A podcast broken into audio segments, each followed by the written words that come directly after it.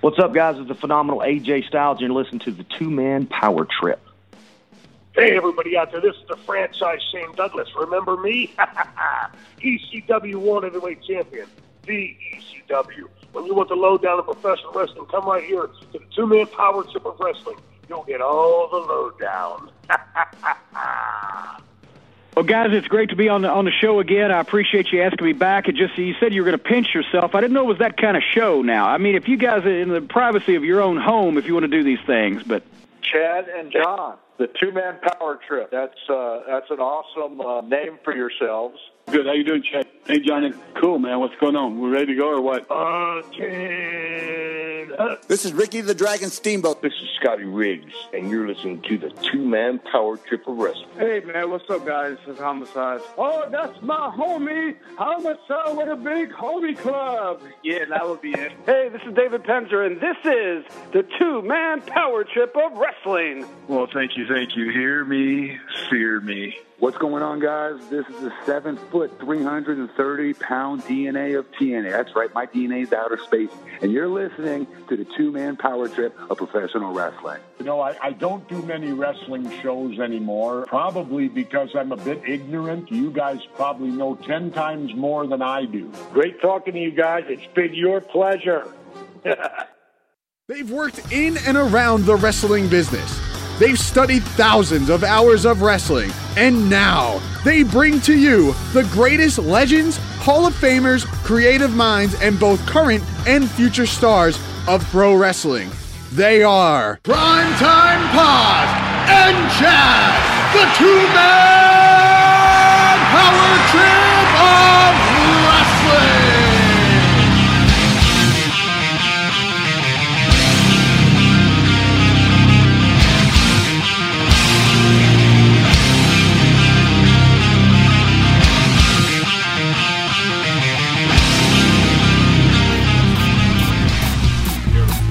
Black Saturday, Crucifixions, Andy Kaufman, the 2020 expose, curtain calls. Wrestling has had its share of controversial moments, but we wanted to know what you thought was the most controversial. So on this show, we'll count down your top five choices via our online poll at kayfabecommentaries.com. And we'll see what the stars of the ring have to say about your choices. So let the countdown begin. These are wrestling's most controversial moments. This is the two man power trip of wrestling brought to you today and powered by the return of Spartacon. Spartacon 2 is Saturday, August 13th and Sunday, August 14th at the Blue Crab Stadium in Waldorf, Maryland. It's the only dedicated Spartacus fan convention in the United States, complete with live action gladiator battles inside the arena, exclusive celebrity meet and greets with the stars of Spartacus, and so many more unique events. Head on over to redserpents.com for more information on this amazing, one of a kind event, and please stay tuned a little bit later on in the show to find out more of how you can be a part of the return of Spartacon. And if you didn't know by now, my name is Chad, and as always, I'm joined by my tag team partner, Primetime John Paz. And John, today in the show, we're joined by the man behind Kayfabe Commentaries, the co founder of Kayfabe Commentaries and ShootInterviews.com. The one and only Sean Oliver joins today's program. And I want to take one second to pump up Kayfabe Commentaries' new release of Timeline 1986 featuring NWA legends, the Rock and Roll Express, as they take Sean Oliver down a very rocky road in which the Rock and Roll Express saw some of their greatest achievements and some of their greatest successes in that year of 1986. And as we talk to Sean Oliver, you're going to get to know not only his history as a fan, not only how some of these innovative concepts that Kayfabe Commentaries has brought to the forefront in the shoot interview genre. You're going to find out how all that came about. But in addition, you're going to get one hell of a Ricky Morton impression by Sean Oliver. But it's Sean Oliver who is the subject of today's show, and it's cool to flip the script and interview the interviewer because there are shoot interview companies out there and there are people who do exceptionally well at the comprehensive shoot interview, kind of like in the vein of the podcast that we do with the two man power trip, where we'd like to do those career retrospectives. But it is fun when you can kind of step outside the box and do something a little different. Well, Sean Oliver and Kayfabe commentaries have really gone well above and beyond the Call of Duty when it comes to making those products so different and making the fans and people who really ingest shoot interviews just just leave you dying for more because they come up with such innovative concepts and things that you probably never expected to watch on some kind of physical media or any kind of streaming device that you watch your pro wrestling shoot interviews on. But, John, as we talk about Sean Oliver, what do you think made this interview feel different? And why were you and I so excited to get to finally talk to the one and only Sean Oliver? Yes, Chad, back here again at the two man power trip of wrestling. And today is a definitely different episode here. It was a ton of fun. It was awesome to do, but it wasn't a guy that was actually a wrestler or was actually, you know, involved with managing, involved with behind the scenes. This is a guy that changed the shoot interview business forever, completely changed that industry. And you know how fans nowadays are just absolutely obsessed with shoot interviews and stories and what really happened backstage. Well, Sean Oliver is the guy to go to if you want to get these stories and much, much more over at Kayfabe Commentaries what an awesome episode. So much fun. There's so many episodes where it's like, oh, like when we got the chance to interview Dean Ambrose. Oh, he's from WWE. Got to interview him. When we had on Kane. Oh, he's from WWE. You have to interview him. Or, or, you know, we had Dusty, Road War Animals. Like these guys, you have to interview them. They're just legends in the business. Or, or, or their name is so prominent. Uh, you know, you're looking for download numbers or you know, whatever the case may be. But Sean Oliver is just one of those guys that we both said when we started this, we really want to talk to him he completely changed the game on how you really do the interviews. Look at what he's done with um, Back to the Territories, the Timeline series. So many things that he's been able to do with kayfabe commentaries that wasn't even thought of before. Guest Booker, Ravens Wrestler Rescue. I mean, there's just so much awesome stuff over there, and it's not just your generic like in 19 you know 93 versus uh, Yokozuna. What happened? You know, it goes much more, it goes much deeper, and obviously, you know, you got Breaking Kayfabe. So many of these series are just great thoughts and then great execution because he's such a good interviewer. And you know, Chad, me and you have kind of jokingly said off air, like this guy's like Barbara Walters. He's getting these guys uh, to cry, or he's getting this guy to dig deep and give him answers that they wouldn't give to anybody else.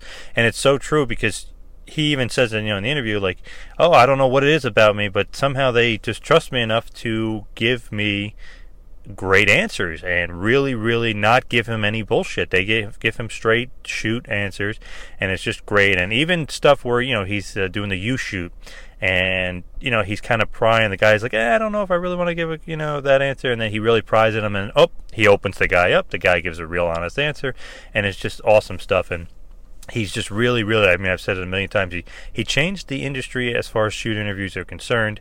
They will never be the same, and any other shoot interview now is kind of like blasé compared to what he's been able to do. And I just absolutely love kayfabe commentaries. I absolutely love him as an interviewer. And now you see that they're kind of getting the different guys. Cornette's hosting a series. Kevin Nash will be hosting a series. Russo will be hosting a series. So they're kind of breaking off and doing some different stuff. But I've got to be honest, I'm going to miss Sean Oliver doing those interviews because he's so funny. He's so sarcastic sometimes, and he just has a great wit, and he's super smart. And you could tell he's a longtime fan of the business and just such a great guy. And think about the interview for a second here, Chatty Boy. The Bruno Sammartino story that you put up on YouTube, that's just a small sample of that bigger picture of that story, which is just unbelievable and absolutely hilarious. So you're really, really going to enjoy this one. This is one of the ones that's just for me and you, Chad, and obviously everyone else is going to enjoy it. But it's one of those ones that when we look back, we're like, yes, thank God, you know, we finally got to be able to interview Sean Oliver because he's a guy that we always wanted to pick his brain, always wanted to talk to and always wanted to, to, you know find out how he came up with some of the great ideas that he has over there with kayfabe commentaries, like my favorite series, the Timeline series, where you go through the whole year of a specific company. So it was great to dig deep, and it was great to find out all that stuff from Sean. And I guarantee this, you are really, really going to enjoy this one. This is one of our funniest and most fun episodes that we've ever done. And you mentioned timeline, and I want to say it again. Go out and check the Timeline 1986 NWA featuring the Rock and Roll Express.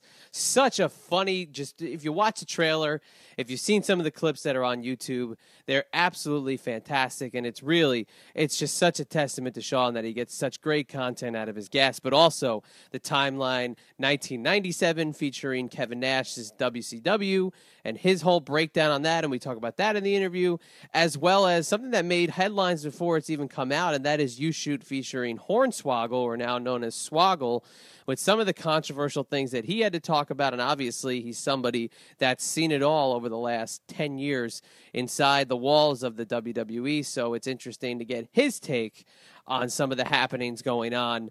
John, with all that being said, I want to remind you that today's episode is brought to you by the return of Spartacon, and that's Spartacon 2, the biggest and most exciting Rebels convention ever, on Saturday, August 13th, and Sunday, August 14th in Waldorf, Maryland, complete with cosplayers, artists, exhibits, celebrity guests, stuntmen and stunt coordinators, CrossFit trainers, and Legion instructors. You never know what you're going to find at the one and only Spartacus fan convention based in the United States. It's Spartacon 2, August 13th and 14th in Waldorf, Maryland at the Blue Crab Stadium. Head on over to redserpents.com for not only the full list of the celebrity guests in attendance, but also how you can take advantage of some amazing hotel deals for those coming from out of town. And again, it's redserpents.com for more information and more to come in the coming weeks from our friends over at Spartacon and maybe even a chance for you to attend Spartacon in Waldorf, Maryland. And with all of that being said, I know I say that a lot, but we want to thank you for listening. And John's going to hit you with a little bit of two man power trip of wrestling business in a minute. With all the Spartacon stuff out of the way, get it on over to Sean Oliver and get it on out of here with some two man power trip of wrestling business. And now for some TMPT business. Like us on Facebook, follow us on Twitter at Wrestling Pal and at Two Man Power Trip. Please head over to our YouTube page and subscribe to us over there. Also, subscribe to us on iTunes.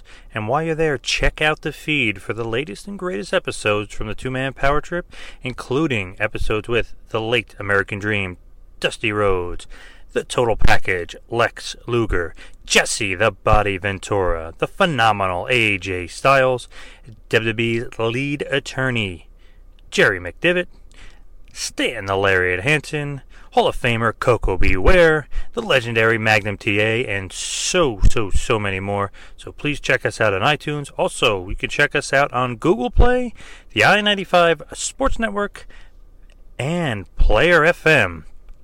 Please also check out our website, tmptofwrestling.com. That is tmptofwrestling.com. And don't forget, we are now contributors on Wrestling Inc. Yes, please go to wrestlinginc.com and look for the two man power trip of wrestling. We will be all over that site, and it's one of the best wrestling sites out there, so you're going to enjoy that. And also, please go to prowrestlingtees.com for not only our page, but also please check out Kevin Thorne, Buff Bagwell, Paul Orndorff, and coming soon, Tito Santana. So please head over to ProWrestlingTees.com.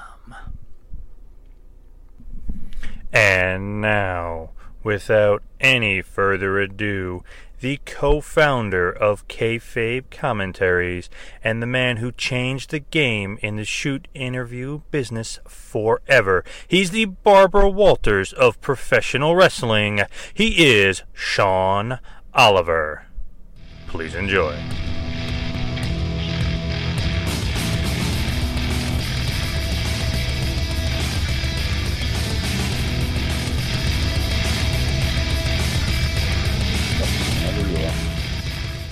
All right. Well, uh, I got to say something. It's finally, uh, it's very good to be back here on the Two Man Power Trip of Wrestling, as we're joined by a man who, if it wasn't for him, we might not know the word you shoot in the pro wrestling community. He's the co-founder of Kayfabe Commentaries, and he's brought us such great titles as guest booker, the Timeline series, and of course, as I mentioned, the You Shoot series. He's the one and only Sean Oliver. Thank you so much for joining the Two Man Power Trip of Wrestling. You might not know you shoot. You might not know the size of Batista's dick. You might not know. I mean, think of all the things that uh, that the public would know if they'd be deprived of. let's see, the hoe bag, the dick bag, what's in the bag. I mean, if it's something with a bag, they uh, if they know anything about kayfabe commentaries, they know what they uh, what they have in store for them. But it's really cool to have you on. You're definitely uh, you're somebody John and I we always love to talk about the You Shoots and the timeline, and everything that you guys got going on. But I got to say, I want to start right off the top, and of course, like I said, it's great to have you. Uh-huh. The timeline of WCW 1986, as told by two former guests of our show, Ricky and Robert, the Rock and Roll Express. If you haven't seen the trailer, please go to shootinterviews.com and check it out and watch it because I can't imagine what was going through your head while you were recording it, but it's one hell of a trailer, to say the least. How was that putting together with Ricky and Robert, and what a year to look into in 1986? Well, let me be honest with you, brother. Let me tell you, brother. I mean, I'm trying to I'm trying to conjure up the Ricky Morton. Hold on a minute. Maybe take a few more seconds. I'm gonna be honest. Something you may not know, brother. Back in the day, we didn't talk about that. Um, it was a lot like that for a while. Um, uh, every once in a while, I'd look over at Robert and he'd nod at me, and, and I knew he was still alive. And uh, and and and the interview was fine. Uh, no, seriously, um, it was fine. It was it was 1986 was probably probably the height of the Rock and Roll Express's uh, glory days. Uh, certainly in in the Crockett territory. 1986 saw uh, their big feud with the Midnight Express up there. They'd already fought in Bill Watts' territory, but as far as that territory, Jim Crockett Promotions slash WCW, which is what that series chronicles, 86 was the year that saw that feud. It saw uh, Ricky get separated from Robert for a while to do a, a singles run against Flair, which he hints at um, could have gone much further uh, with him winning the belt, um, but he didn't want to be separated from Robert in any kind of permanent fashion. So he kind of he kind of implies that that's maybe why Ronnie Garvin kind of might have randomly kind of been stuck in there with a title win um, because he refused to uh, Ricky rather refused to go any further with that uh, that title series uh, against Flair. So you had that. You had the Rock and Roll Express fan club, for God's sakes, 1999. Got you the uh, probably a, a poster, I think a record, a single, a 45 for anyone over 45 years of age. Um, uh, it saw the uh, a few contests, the Miss Rock and Roll Express, as well as a um, I think it was a look-alike contest for the youngins. Big year, big year. Uh, those were the guys to talk to, unquestionably. Apparently, Dusty was Dusty was a bit of a thorn in their side, but uh, they succeeded despite Dusty's uh, efforts, alleged efforts to keep them down. And when Dusty realized he couldn't quite do that, Dusty stuck some bandanas on his big ass and jumped out there with them and did some six man, didn't he? Oh yeah.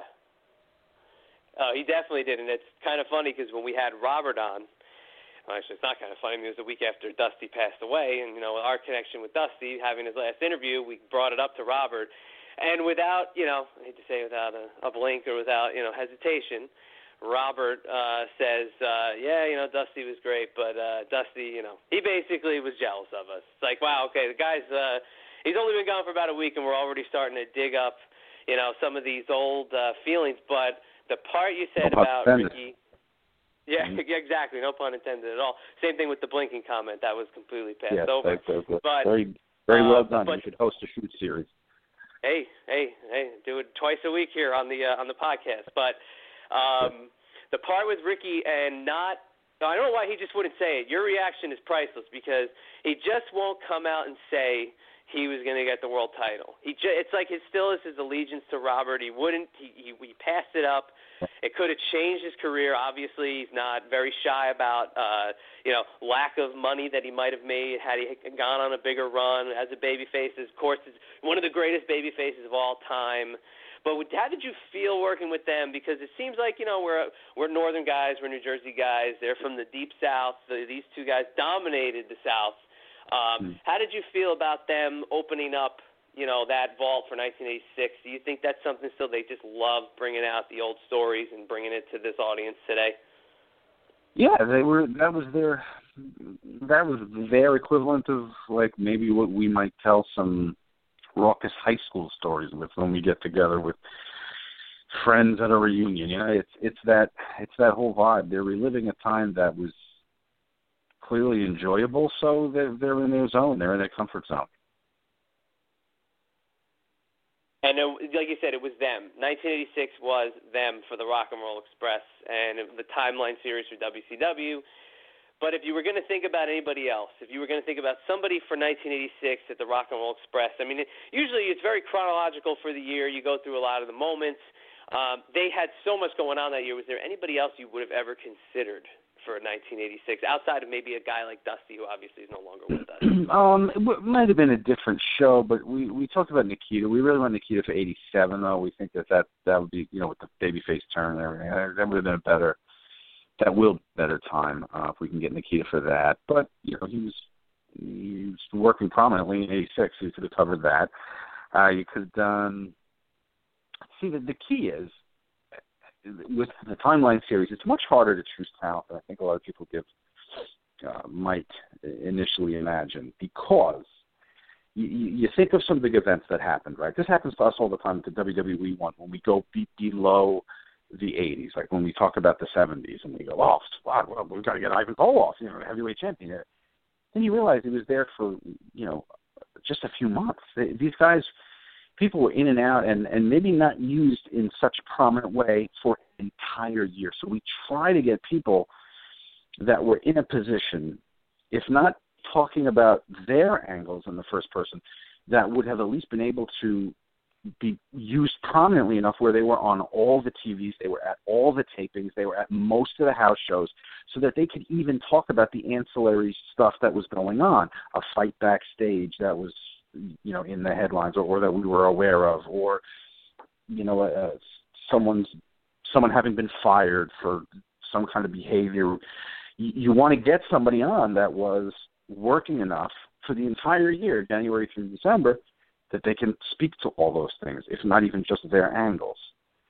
So when what initially comes to mind when you then go fact check it on a website, you start to realize, oh, this guy didn't even show up until March. And it's totally the case with all 99% of the guys in the 70s in WWE, even champions. Um, you have a lot. You have a lot of half a year runs where people don't show up until you know August, and you can't you can't bring that person on to represent that entire year. It's tough finding the right people for the right years. You know, one that just came out recently and that I really saw the trailer and really think it's going to be good is Kevin Nash, his timeline with WCW in 1997. I just love anything Nash, and I know I, I ran into you um, at Legends of the Ring, and you said, you know, what series you like? I said anything with Nash, and you said, oh, you know, timeline was good. So what was it like again working with Nash and doing this timeline for WCW? This one was great because this was this was the NWO, so we got to talk about all things NWO, and you, know the the uh, just the evolution of it. The initially you had the outsiders, and then of course everyone knows what happened when it gets up to the NWO. But Nash had that thing where he was where he was one of the one of the sparks that lit the fire.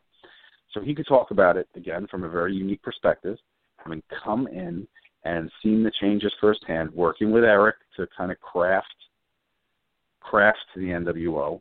Um, he was one of the engineers of it, so it was again he was the perfect guy to, to, for that year. One thing that really stuck out in the trailer, which I thought was funny, I'm not really sure how it gets to that point where you start talking about Goldberg, because obviously, you know, Goldberg debuts in '97, but really, you know, his big momentum starts taking place more so in, in '98. But he says that the streak that he ended of Goldberg's was kind of like Ludwig Borga and, and um, basically ending Tatanka's streak. What did you think about that comment? Because that struck me as a little odd. Well, what he was saying was that streaks don't really matter. like, do people really hang on to like who who ends the streak? And I think he was kind of questioning the wisdom of the streak, um, in and of itself. Yeah, that was that was a very funny. As soon as he said it, I'm thinking to myself, hmm, Tatanka Goldberg. Might, it might have been a little bit of a difference. And, you know, and obviously himself and Ludwig Borga, it might be a little bit of a different thing. But Nash is so cool, and, and he's been doing so much work with you. Do you feel like great chemistry with Nash? Because it seems like you guys play off each other pretty well. Yeah, Kevin and I are are good. You know, we talk, and so we we kind of were able to. Kevin actually, we shot something this past weekend or two weeks ago, and he um he made a comment after we were shooting at one point that you know we've we've done so many of these that he he's able to kind of anticipate where everything's going to go before I even bring it out. So it's kind of leading a dance and somehow sending a signal to your partner what move is coming next, you know. Um so we actually we I talked to Kevin about uh hosting a series for us which he's uh, verbally agreed to do. Uh, we have to hash out the details, but um, I'd be very excited. As you know, we're kind of the direction we're going is with more celebrity hosted programming. You've seen enough of my dumb face for the last ten years. Uh, hmm. I ha- I had to host it out of necessity, really, and uh, all of this stuff because no one was playing the music that we wanted to play, you know, and so for control's sake, I I I really had to post and to kind of show what we wanted this thing to become. You know, the shoot interview before we got there was a head on a platter for four hours on your TV screen. You know, with a, a disembodied voice from behind the camera barking out a, a series of uh, lists of questions. So I wanted this to go a very different way, you know, and we had we had visions of this You Shoot thing, which would be free format and loose and games and you know, very much the fan's dream sitting across from the honky tonk man at a bar and throwing out these crazy fucking questions and having him answer them um uncensored and then the timeline stuff, which we wanted a very historical tone and really, really the minutia of detail and drilling down into into the details of what was going on into a company. So I had to I had to do that myself. It's hard to get the idea across. You know if nobody knows what the hell a pancake is, how can you tell someone to cook? So I had to make the pancakes for a while. But now that everybody's seen this format and it's clearly caught on, you can just turn on WWE Network to see that. Um, you we can start to hand the reins over to to people who would be able to do this stuff. Not everybody can can host, and you got to have the right host for the right show. Jim Cornette hosting our Back to the Territory series, which uh, chronicles the, the great territories of years past, and uh, having Raven host our Raven's Wrestler Rescue, which is a makeover show giving psychology and character direction and you know, change of character to young talent. Raven's the perfect host for that. Leva Bates is hosting our Bombshell series. She's fun and funny and uh, has a great rapport with all the female workers. So she's the perfect host for that. So we uh, we made Nash an offer, and to see where we go with that. Nash is just he's one of the best minds in the history of the business without that, and obviously one of the forefathers of the NWO, which was just you know, huge highlight. Obviously, Timeline 97 focuses on the NWO. It was one of the biggest highlights ever in the history of the business. But, you know, you mentioned going with different hosts, and you mentioned Jim Cornette. What's the relationship like with Jim Cornette? Because he is a great guy, but he can also be a little bit of an eccentric guy as well. Yeah, you, listen, I, you know, I was in the entertainment business for 20 years. No, no, no personality types really throw me for a loop. I was just on the phone with Jim today as he, in one conversation, blamed me for his recurring bronchitis because I overworked him last week. We put another series of uh, another season rather of Back to the Territories in the can for the 2017 slate of programming, and yes, he was under the weather, and I worked him for about 24 hours straight. So I got then, you know, I, I guess Stacy through him and thanked me for his continuing illness, And but then I happily evened up the uh evened up the score by taking credit for his thirty five thousand listeners he gets a week now, I think, on his podcast. And so I I happily threw in the fact that uh, I will take credit for much of that for keeping him interesting for the last two or three years on filmed entertainment. That's the kind of relationship it is with Jim. You go back and forth a little bit and pisses and moans and oh god damn, you said blah blah blah blah blah. And then once he has that kind of uh, emotional vomit, he it settles and he says, "All right, well, come on, let's uh, blah blah blah," and then we get back on track. Gotta love Cornette. He's one of the best ever. But you know what's interesting as far as you and in your role, you somehow are friends with uh, Cornette, and then on the other end of the spectrum, his mortal enemy Vince Russo. So what's it like working with Vinny Rue? Vin, I I I like Vince. I mean, dare I say, it, I like them both. Um, I know it is some kind of a sin in some way to to play with uh, to play with God and the devil at the same time. I don't know. I don't know who who's who though. uh, in that in that equation, right? That could that could be debated in and of itself. Um, but it's I mean it's work, you know. I don't I don't think about the other when I'm with the other one, and we're just when I'm working with Vince. Uh, he's very easy to work with, and he he's another guy who gets our programming. Uh, and with, with Jim, Jim's uh, the, the difference in working with both is Jim's you can put a much longer leash on Jim. You, you don't have to do as much. You kind of wind him up and point him in that direction, and you just make sure there's enough road in front of him to keep going, and and that's it. Um, Vince, you know, it's a little more structured. It's a little more Q and A. Uh, you know, I serve it up and he hits it back, and then I got to serve it up and then he hits it back. Whereas I just I just get out of the way of corny balls. That's the first time I've ever said that. I get out of the way of Corny's balls. Have you ever had a guest that said that? no, never. Great line. Wait, have you ever tried to get Cornette and Russo together for a shoot? No, because every every hack producer, whatever you call this level, has tried that, and they're not going to do it. I've talked to them both independently. First of all, Russo doesn't have a problem with Jim. Jim has a very big problem with Vince, and you know he's he's promised his wife that he'd never be in the same room with him again for fear of, of what would happen. And you know, I have to take Jim seriously at his word. I like both of them. I don't want anything to happen to either of them. So if the best thing is that they both stay in opposite ends of the playground and everybody keeps body parts intact, then that's what I'm going to do. Hmm you know, it's funny with Russo. You know, a lot of people have a different opinions on him and everything else. But what's he kind of like? You know, like his personality. People say, you know, he has such a strong personality. But you know, we've heard from guys like Ed Ferrara. Of course, he says, you know, Vinny Rue isn't what you think he is, and you know, he's a real great guy. But what's he like off camera? He's a. He's like any of your friends. Probably you guys are Northeast guys, right? Oh yeah. He's like. Oh yeah. He's like.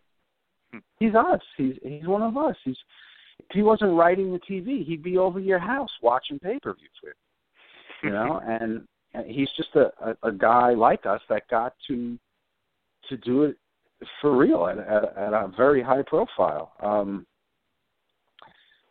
the, guys I get along with best in the business, and the guys that I always look forward to spending time with, guys like Russo, guys like Sullivan, Nash, they're always the guys that when we hang out, we we don't have to talk about wrestling. I love you know being around people that can talk about um can talk about sports in general, but can talk about real estate or you know or talk about the economy or politics or you know, it's just those are guys irrespective of the wrestling business, those are people that I prefer to spend my time with. So there happens to be a few of them in the wrestling business that I enjoy spending time with outside of outside of wrestling talk, and you know Vince is one of them. You don't have to talk about wrestling. Vince is very big into like pop culture. He's got uh, he's a very big Howard Stern fan, so you know we have stuff in common that references that you can that you can make outside of um, outside of wrestling. I'd actually actually fantasize about never having to talk about wrestling again. it kind often, of sucks the life out of you. So often. Well, yeah, times, definitely. when you got to talk like, about it all the time, it sucks the life out of you. You got to figure out how to switch it up, and that's what I think you do very, very well. Not to uh, you know blow smoke up anybody's rear ends here, but you know one thing that you, you really you can't go onto a YouTube, you can't go onto a wrestling site without seeing you know a kayfabe commentary uh, trailer or some kind of something going on with the shoot, but. I I just kind of want to hit on this with YouTube and uh, piracy being what it is in 2016. Does it get under your skin the amount of people that either throw a clip up, it's a two minute clip of a, of a shoot that you've only released a trailer, if it's something that hasn't really been out in the marketplace yet, uh, how long does it really take for you to get into action to just kind of like go after that and just be like, you know, come on, guys, it's, are, are we past all this yet? Well, it's a, it's a really very very complicated uh, topic because,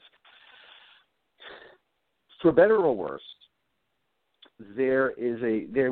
I'm going to blame it on a generational shift, and it's a it's it's a generational shift in that the uh, the digital native, you know, someone who has always had digital media around them from when they were a young, aware person, 12, 13, whatever, um, they grew up in an environment where, whether they like it or not, or they subscribed to it or not, it was a general pervasive notion that anything digital is free.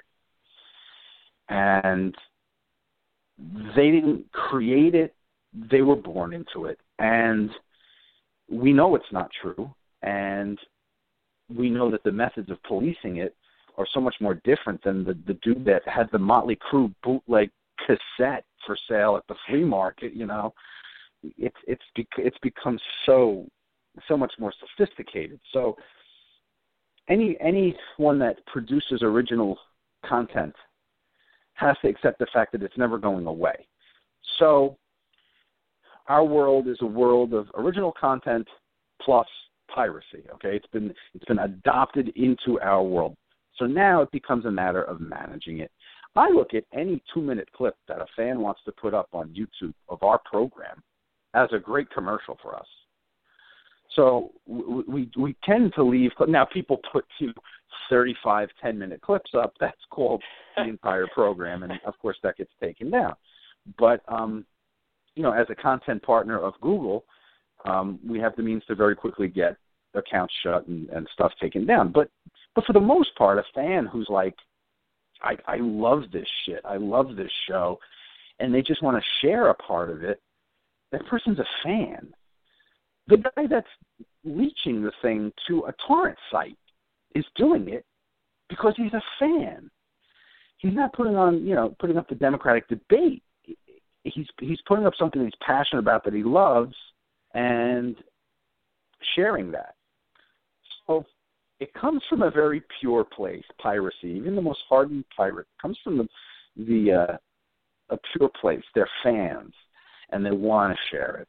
The problem is, as you know, when you're functioning at this level and you don't have millions of dollars behind you to continue to produce this programming, we're entirely dependent, entirely dependent on on sales generating production, future production, our salaries, um, every light bulb, every camera, every roll of gaffer's tape. It's dependent 100% on sales. We're not just one arm of some massive conglomeration. So that that leached torrent, that downloaded program of ours that was downloaded instead of bought, of course hurts us. I mean, that's another roll of tape we can't get. So it's all about managing it. We have, you know, an anti-piracy company that does, you know, as much as they can uh, to get stuff down from sites that are compliant. And I think things will change. I think it's going to change as there's a lot of media consolidation, like as TV companies and movie companies begin to be owned by internet service providers. Like look at Comcast, right? You know, Comcast, which was uh, NBC, but is also an internet service provider. So what you're going to start to see is they'll start to look for ways to be able to monitor what's going on on your personal broadband line, not specific, you know, looking into your computer, but seeing the amount of, of download activity and maybe the sources for some of the stuff. Now that NBC has a vested interest in it, oh, it's suddenly going to become a priority. So little guys like us, we got to wait for the big guys to be hurt enough that it's worth their while to start doing stuff like that, and maybe um, not allowing traffic to go to a particular torrent site as long as you're a Comcast.net subscriber. So once the big guys start doing it, we'll start to see some relief. But it hasn't hurt them as as much as it's hurt people like us. Yeah, it's crazy. I mean, it's you know, you go into your YouTube suggestions, and it's sometimes it's just riddled with the same people's content. Just you know, obviously you got ten different users that are posting it up, and of course, if you see that and you think that's wrong, just go ahead and click the old report button and do your due diligence to help the cause. But with the big guys and the big guns, of course, let's talk about you know the WWE, the WWE Network you've always been ahead of the curve when it comes to getting your content out there creatively. You were part of uh, the on-demand game, uh, way ahead of anybody else really in the shoot interview game, or people who also publish shoot-style interviews. But with the invention of the WWE Network, obviously they had to create some original content, and with that came some very similar concepts for television programs which again in 2016 it's uh, it's kind of hard sometimes to come up with original programming. But have you seen anything that really catches your eye? Like, hmm, kind of seen something similar to this coming out of the old kayfabe commentaries uh, production studio. Uh, but seeing you know the WWE's production kind of spin on the whole uh, you know take of the the matter. Well, have you? I mean, they we first started to see it happen around I'd say 2010, 2011. What would start to happen was you, we get a little bit of concept creep, I was calling it. Some of our, our conceptual stuff would start to show up in other other shows. Uh, a very good example. We launched our timeline series, and it had been out for about a year. Uh, timeline: The History of WWE, which was our first uh, brand of the uh, series in the Timeline brand. And um, shortly after that, um, someone from Titan Tower um, got in touch with us. I think they won a contest actually for for like a free disc, one on a podcast or a radio show or something. And they got in touch with us and they were like, "Yeah, you know, we're we love your stuff over here. Um, you know, could you send could you send some stuff? So we sent a box of uh, timelines up to Titan Tower. You know, it, it wasn't Vince. It was just young guys working in like the media room or whatever, or, or the, the library or something. And um, about six months later, there's an edition of WWE magazine called The History of WWE.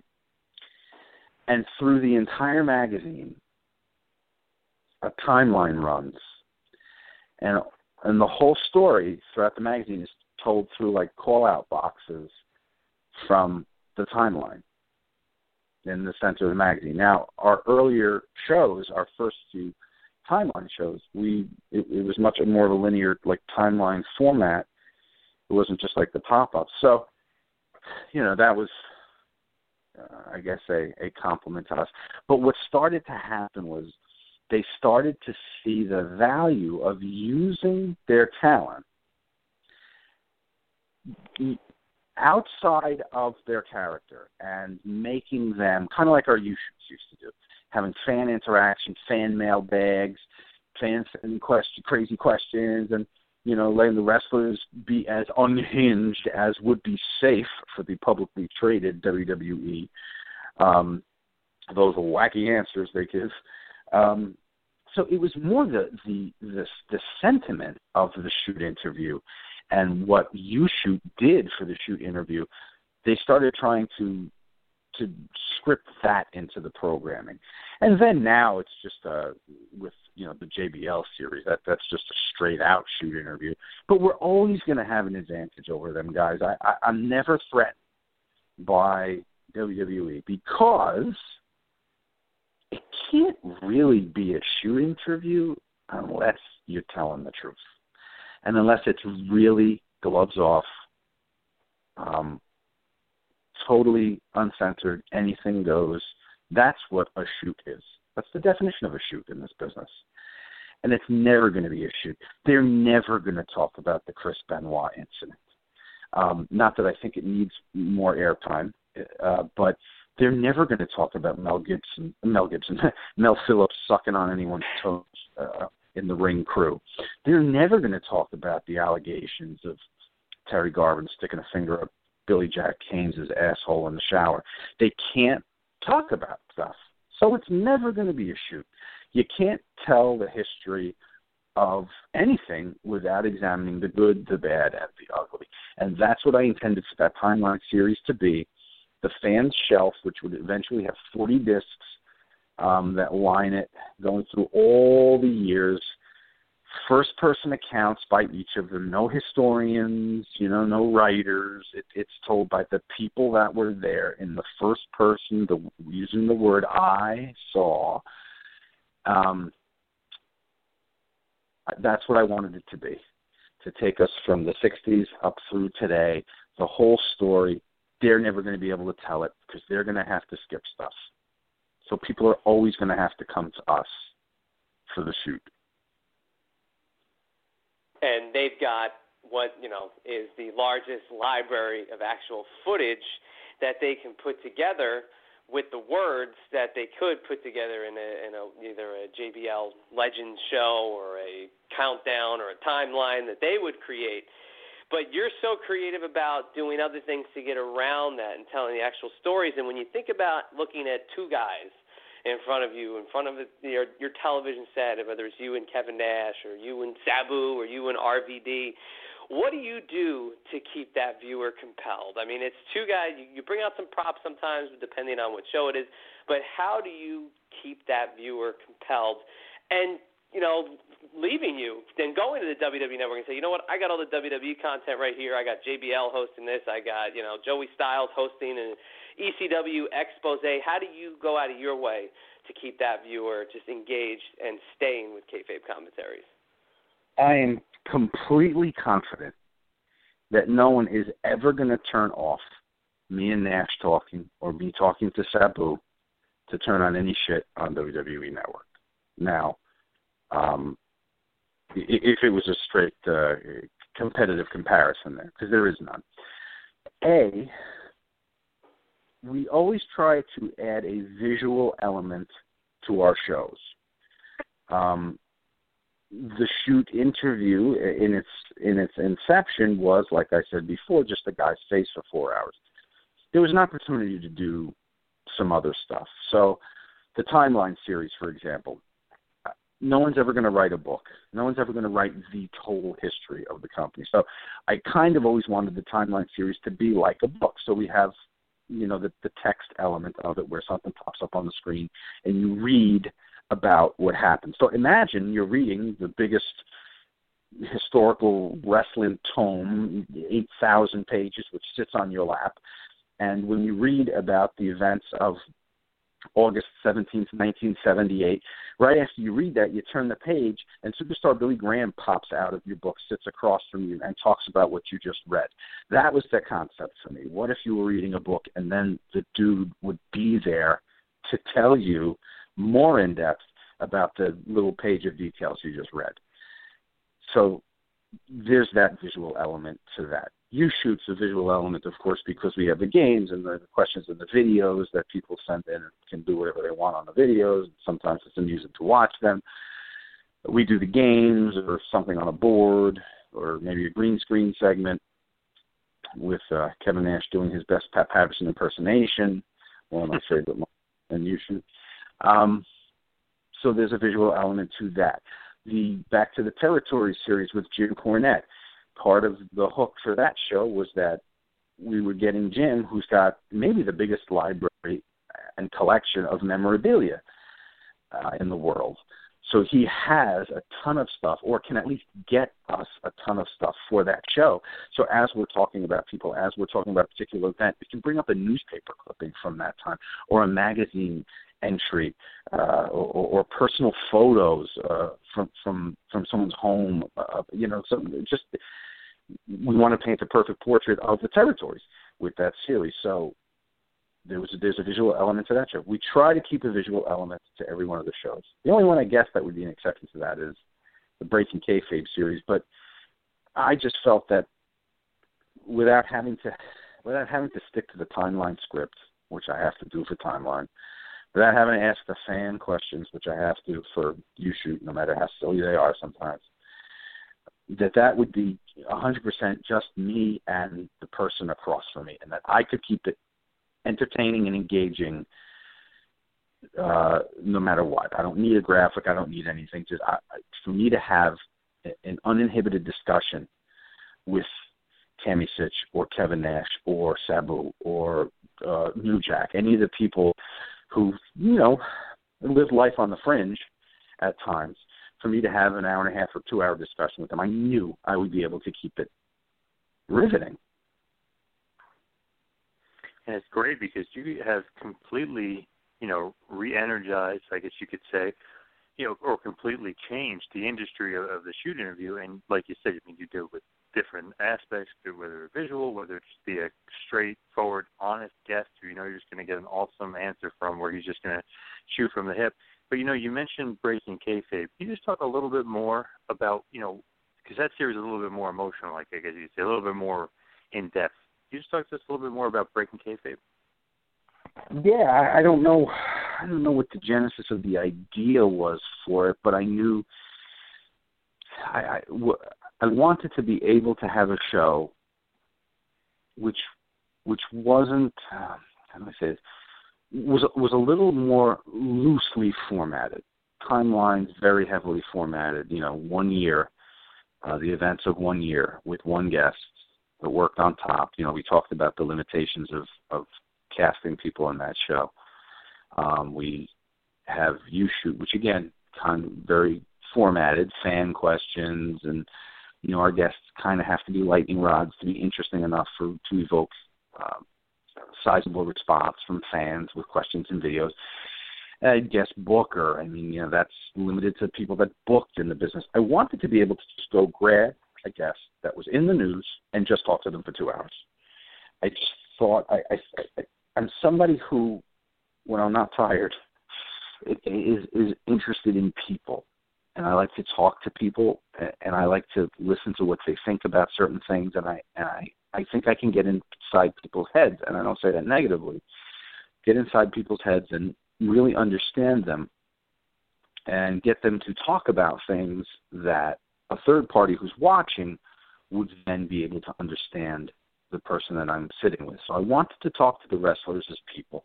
I wanted to strip away all the character stuff and and and you know problems in the business and just talk to them as a person. And um, I I think it's an extremely engaging series to be able to see New Jack or or Sabu completely drop their guard and talk to me as if they were not even talking to a friend, maybe talking to a therapist, you know, to be that open and that candid was a a gift to me that they were able to be that open with me, but then also a real gift I think for the fans because I'm fairly convinced. Now I'm not bending over and blowing myself here, but I'm fairly convinced that no one else in the shoot market or even on the WWE network would be able to do that. I probably would totally, totally agree with you. And you always seem to get, you know, not like the the generic response. You always seem to get, like you said, almost like a therapist. Like you, you somehow dug deep. Is that something in, in your background that you, you know, you're so you know approachable and likable that they're able to give you more than let's say they would give you know like a Joey Styles or somebody else that would be interviewing them? I don't know. That's a really good question. Um, I I don't know that I can answer. You'd have to ask them. Uh, there is something going on, and I'm not. I guess I'm playing a little more coy than I am. I, I do know that there's something going on that allows me to kind of puppet master a little bit, but but I will tell you that the the overarching theme with anyone that has been with me is trust. They know I'm not going to fuck them. We never put things out that show anybody in a light any worse than they showed up and chose to be shown in. Um, we we don't air things about with people's families or, or, or we. I think people know that uh, although I'm a content provider and I have the best possible programming at heart, that's my my goal first and foremost. But I wouldn't compromise my trust with somebody to get that. I shut down the Jake the Snake breaking kayfabe, and you know we parted ways. You know, I had a hot set right there, you know, and and we sat down and we started, and he was very uncomfortable going places, and quite frankly, I wasn't going to compromise what I thought that interview with Jake should be and charge people for it. So we agreed to, you know, drop the money back on the table and I'll have someone drive him back to his hotel. Hmm. So I think uh I guess trust I would say and then beyond that maybe there's just a a rapport that I'm I'm able to strike with people. A lot of the people also though that have been on that show I've worked with before so I kind of know them.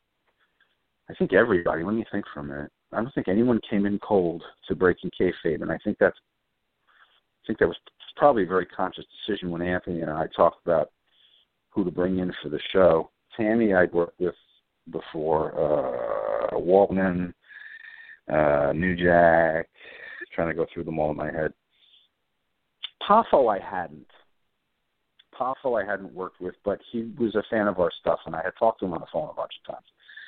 So uh so there was a trust there. Um, Shane Douglas, I did work with before, so I know him. Uh, who else was on the show? Nash, obviously. Corny, obviously. Uh, Sabu. Yeah, I think all the guests I'd worked with before. Oh, Marty Jannetty, I, I hadn't worked with before, and he was pretty unhappy with uh, how he came across on the show. He blames me for it. Um, I kind of direct him back to his mirror and ask him to blame the person staring back at him, but uh, he blames me. You know, also with this, obviously, you, you have to have some sort of knowledge of the wrestling business, and you, you know, from being from the Northeast, were you always a big WWF fan and even a WWF fan? Yeah, I watched. uh I'm 43, so I, I saw my first wrestling match probably well on television. So my first wrestling match on television, it was probably in the the superstar Billy Graham run, or maybe like right at the end of the Bruno run, like '77, um, when I would have been five. I remember seeing it on TV, and I was immediately. It's so funny when you talk to people about the first time they saw wrestling. It's always such a impactful. It wasn't like, yeah, I didn't like it, and then you know, my friend watched it a lot, and I was like, all right, I'll watch this. Anyone that turned on wrestling as a kid in the seventies and eighties was like, you it was like crack. You're immediately hmm. hooked. And yeah, and it was Superstar Billy Graham. It was. uh I remember seeing him on TV, and I think it was a promo. I didn't even know if he was in the ring, but I was just like, oh, what the hell is this? And he's going to beat somebody up. You know, he's going to be that cool and kick someone's ass. So that was, and then I very young I figured out that you know it was it was working what I was watching here that these were guys who weren't really hurting each other. So then that became like watching a magic trick. So uh yeah, so that's when I started watching, and I I, I attended my first event in 1981. It was uh, Bruno Sammartino's retirement match. The first card held at the Brendan Byrne Arena, then uh, later became the Meadowlands Arena, Continental Airlines. Oh yeah. No, well. It, it just opened in '81, and um, yeah, so I saw him against George Steele, and uh, yeah, I mean, I attended a lot as a kid. We were fortunate up here, as you know. We were able to get a lot of wrestling on television. We had WWE. We had um, on the Spanish channel, on the UHF channel, we were able to get Crockett's uh, Mid Atlantic, um, and then AWA popped up on ESPN, and then of course, you know, once we got cable and had TBS, we were able to watch Georgia Championship Wrestling. Then shortly after that, it was Mid Atlantic. Um, World Class was on MSG Network. You, you basically you had seven nights a week. You had wrestling from all over the country. About the only stuff I don't think we got was like the the the West Coast stuff, like Pacific Northwest and and like San Francisco, Los Angeles. We weren't getting any of that stuff. I don't think we got anything in Kansas City. But um but at different times we got Florida, Watts, Mid Atlantic, AWA. And we had a really healthy showing of, of wrestling on TV. So as a kid, if you were into it, you were able to totally keep yourself occupied between that and the magazines. I mean, now, with I mean, the internet, so it's seems like it's a no-brainer, but people have to understand. Back in the day, it was limited to what showed up on the TV, or you could buy a magazine. That was your source of of wrestling. But there was a lot of it up here.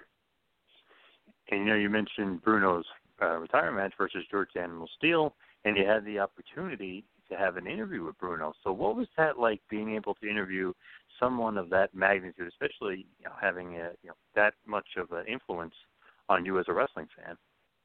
Let me tell you what Bruno. I mean, the, the, the magnitude of the interview, yes, certainly great from a historical standpoint. You know, how do you own a wrestling company and purport to interview the most important people in wrestling and not interview Bruno Sammartino? So yes, definitely bucket list, all that stuff.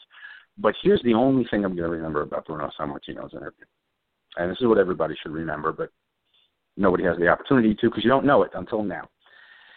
I booked Bruno to do this interview. He was going to shoot it with us following an autograph signing at a convention. His signing block went long.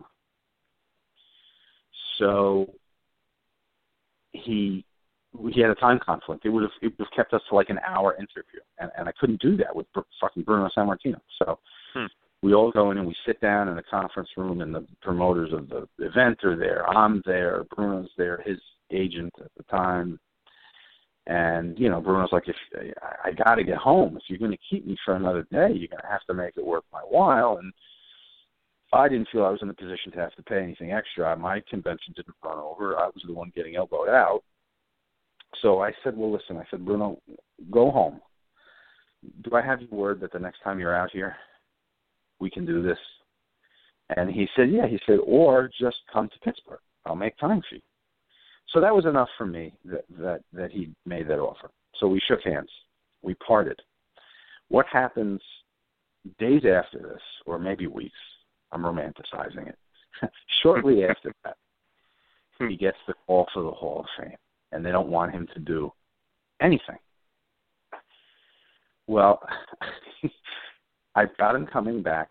I, we commissioned an artist to do original portraits of Bruno that we were going to sell. Mean, he was going to sign them. We had like, we still have a few of them, uh, um, originals, and then we had lithographs made of them. So when you bought the signature edition of the shoot interview, you actually get a lithograph signed by Bruno. And we had this whole thing that we had invested in and on his own, Bruno went to Connecticut, sat down. They were doing the whole deal, putting the whole whatever, this whole thing together with WWE for the the uh, Hall of Fame and everything that that entailed. And he said, on his own, I have an obligation to people in New Jersey. And they were like, "What are you talking about?" He's like, "I told them I would do an interview on DVD." And they're like, well, you know, we we really prefer that you. You know, then I got to tell Bruno not to do something, but they mm. Really prefer you wouldn't do this and blah blah blah. And they asked him like how much. He's so shrewd. He's so smart. So Bruno gave him this outrageous figure that that that he claimed. He said that we paid him because he because he knew they were just going to try and send us a check and say, listen, here it is, cover this. You know, here's the money. Uh, or, or to give him the equivalent to tell us to to take a hike. And so they were like, all right, well, we'll let you do that, but then nothing else.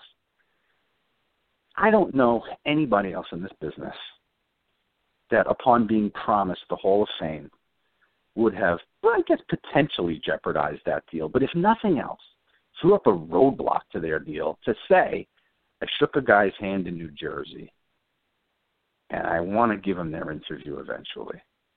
Sitting up there in Connecticut, remembered to tell them that. That was amazing to me. That was amazing to me. Hmm. Crazy, and think about he's possibly, you know, up there. Obviously, Hogan, you could throw his name out there too. But Bruno, one of the biggest stars ever in the history of business, and he's nicest. And you don't hear too many stories about that kind of stuff with wrestlers at all. And it's funny, you know, you mentioned that uh, he his line went too long, and I I know exactly why because you know, 10, 15 years ago when I met Bruno, he literally he sits you down, you have a conversation with him. It's not just like meeting a wrestler, hi, goodbye he, you know, you ask him a question, he makes you sit down, he talks to you. So I can definitely see why his signing line went a little too long. Yeah. Well, the flip side of that story. Let me take you back to 1985. He was doing color commentary, you know, on the weekly championship wrestling show with Vince McMahon. And uh and then they'd thrown him back in the ring. You remember that? He was probably like 60 years old and you know, not in the best physical. I'm certain no, a lot better physical shape than I'm going to look at at at 60. But you know, this was the era of the the monster men. You know, the Hulks, uh, you know, the Beefcakes, and the Warlord and Hercules, and then they put Bruno back in. You know, and it's it's people loved Bruno, but it started to look like just an arm drag, a hip toss, and a kick and a punch. And you know, so I sat at a Speedy Muffler King somewhere in central Jersey where I went to meet Bruno. Bruno was going to be there. So a little clipping in the bottom, maybe an eighth of a newspaper page ad. So my father takes me and my brother, and I'm whatever. I'm 12 years old. So we go out there, and Bruno's sitting there. Now he there's no table. There's he's sitting in like the waiting area. You know where they put like the 11 chairs against the window. Hmm. uh, and he's just sitting there with his box of WWF black and white um, pictures of him and Vince standing there holding the microphone, and we got our picture signed, and my dad decided he was going to get a new muffler or whatever the hell, some brakes or whatever, so it was going to take like two hours. So we sat and we were waiting for the car, and we sat next to Bruno for the whole time.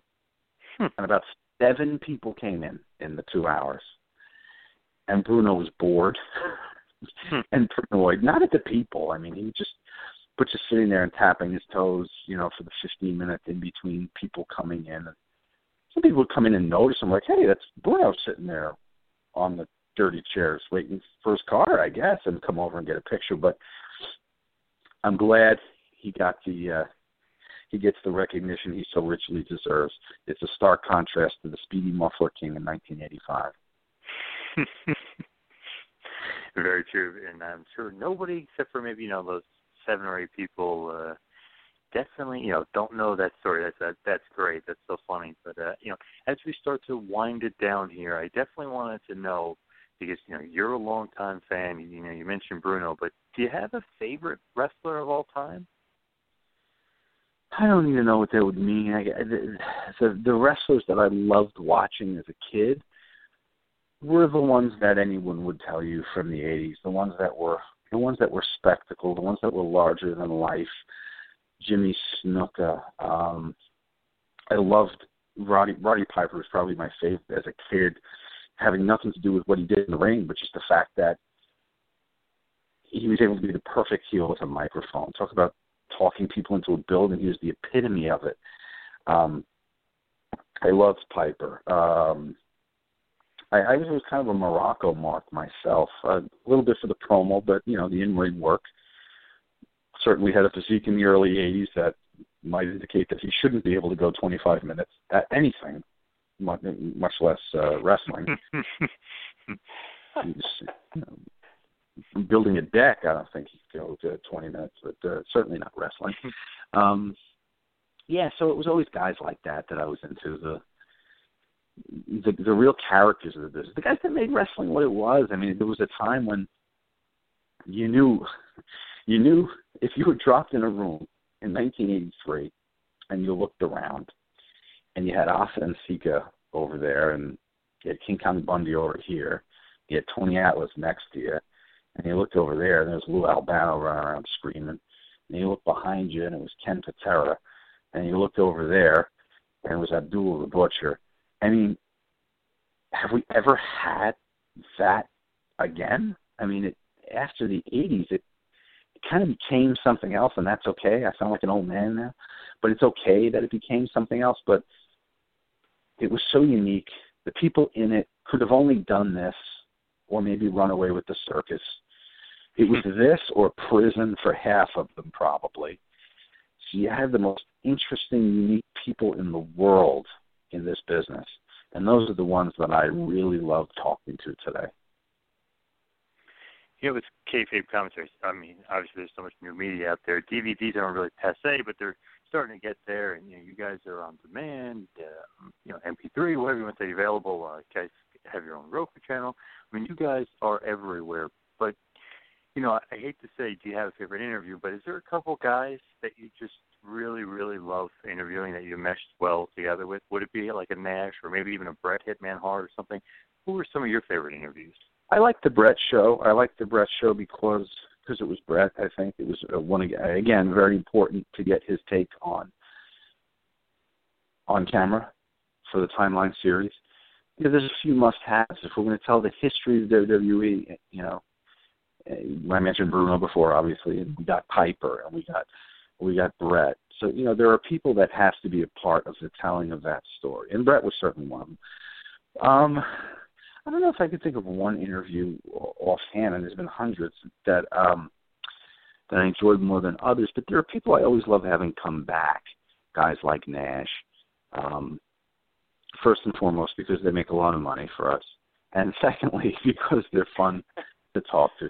So I love talking to Sullivan on camera. I think he's so smart, and he was a very mysterious figure. So I love drawing the curtain back on him a little bit, getting inside that that thought process, the heel booking, all that stuff.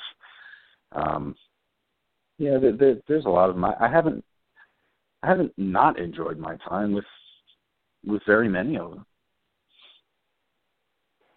Kevin Sullivan, uh, maybe the Prince of Darkness or the Devil himself, but he's one hell of a baseball fan, and he's one hell of a pop culture enthusiast, and that's one thing I love about anything that Kevin Sullivan does. Is like you said earlier, you get different sides and you get different looks into these guys that we thought were one thing larger than life, or in Sullivan's case, legitimately uh, a devil worshiper.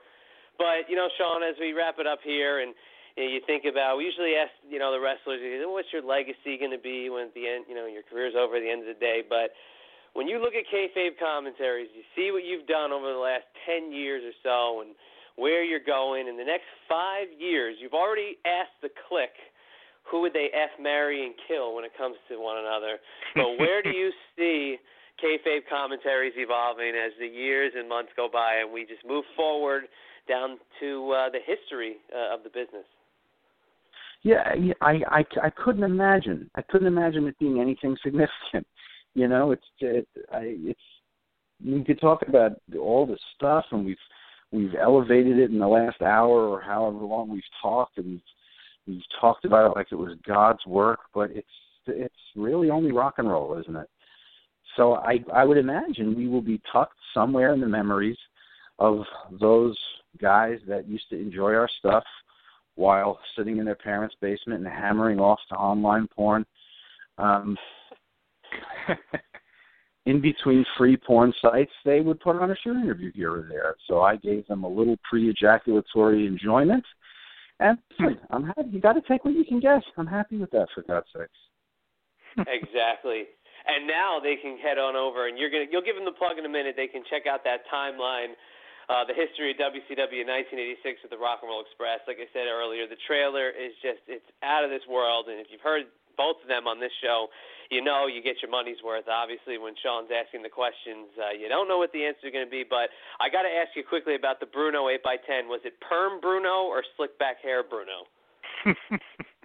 it was very much the slicked back because this was the uh, he he was co-hosting the show with Vince. So yeah, he no this was he already lost the uh, the wig, and this was the the, the thinning, uh, slicked back uh, deal.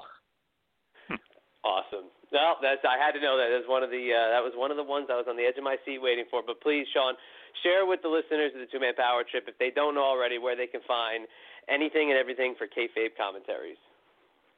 If you go to shootinterviews.com, that will direct you to our website, and uh, there, our entire world of highly formatted shoot programming will be available to you. The timeline series, the You Shoot series, Back to the Territories, Bombshells, our new women's show. Um, it's all there. If you like DVD still, if you're an old guy like me and you think that ownership means you can hold something in your hand, then you place an order. We'll get a damn DVD to your house in two or three days. If you don't care whether you physically own it or not, we have an on-demand channel through the World Wrestling Network, um, which will, you know you can get to right from our webpage at shootinterviews.com. And once you purchase the on-demand stream, it will stay active in your queue forever. So for those of you youngins, you do kind of own it digitally because it's yours and your in your active WWN account forever. So if you want to have a bunch of online titles of our library sitting there in your queue to watch on any device, including Roku, so you can watch it on your big 65-inch TV, see my friggin' face coming at you. Um, you can do that. Shootinterviews.com. Awesome. Make all of your masturbatory yeah. dreams come true definitely, definitely, especially with those bombshells on the way. So thank you so much, mm. Sean, for joining us, and that's where I will cut. Thanks for listening to the two man power trip of wrestling. What the world is downloading.